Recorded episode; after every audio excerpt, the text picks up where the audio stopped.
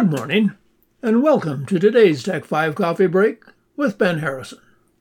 We live in a rapidly changing and confusing world of technology and media reporting that affects every one of us, both today and far into the future. So each weekday morning, we try to look behind the news to give you a brief snapshot of events and trends that matter, where they originated, and where they're taking us. Now, as I'm writing this episode of Tech 5, I just heard a report from CTV that southern Ontario was in for some blistering hot weather, which is interesting and concerning, as another report recently stated that unbearably hot temperatures are already testing the limits of human survival and will continue to rise, challenging our body's ability to cope and making parts of the world increasingly uninhabitable. Urgent steps are needed for humans to adapt to extreme heat, including rethinking the way we live, work, and use our air conditioning. Professor Blair Feltmate, head of the Intact Center on Climate Adaptation at the University of Waterloo, said Extreme heat is going to get more problematic in Ontario, and we're going to see extreme heat events that will make what we saw in British Columbia last year look relatively mild. That was when almost 600 people died from the heat in the village of Lytton, BC, set a new Canadian record for 49.6 degrees centigrade on June 29th. This was followed by a wildfire the next day and contributed to catastrophic flooding in British Columbia.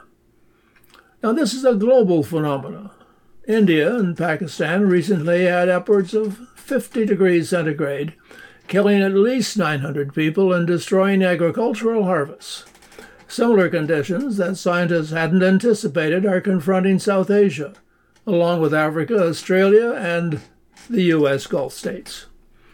When you're exposed to prolonged heat, you may feel sluggish because your organs are working harder just to keep you cool and alive.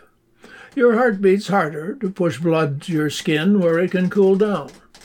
Sweating is also essential for cooling your body, but it gets harder as humidity increases.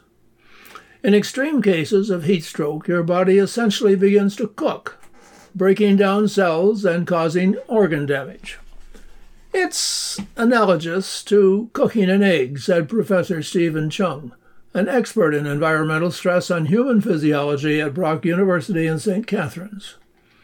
The reason it goes from a liquid to solid white mass is because the proteins have changed. If your body just continues heating up and isn't able to control its temperature eventually, your body proteins are going to be doing the same thing in your cells. The biggest advantage that humans have over other animals is that we can develop things like housing, air conditioning, better clothing, etc. Many people, however, are unable to stay inside and keep cool, including those whose jobs involve physical exertion outdoors, such as farmers and people in manual labor.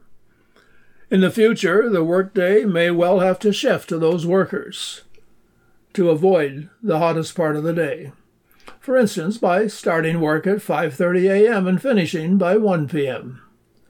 Cities themselves need to be cooled, and that involves designing and retrofitting buildings with heat in mind planting more trees and painting rooftops white to reflect light instead of absorbing it.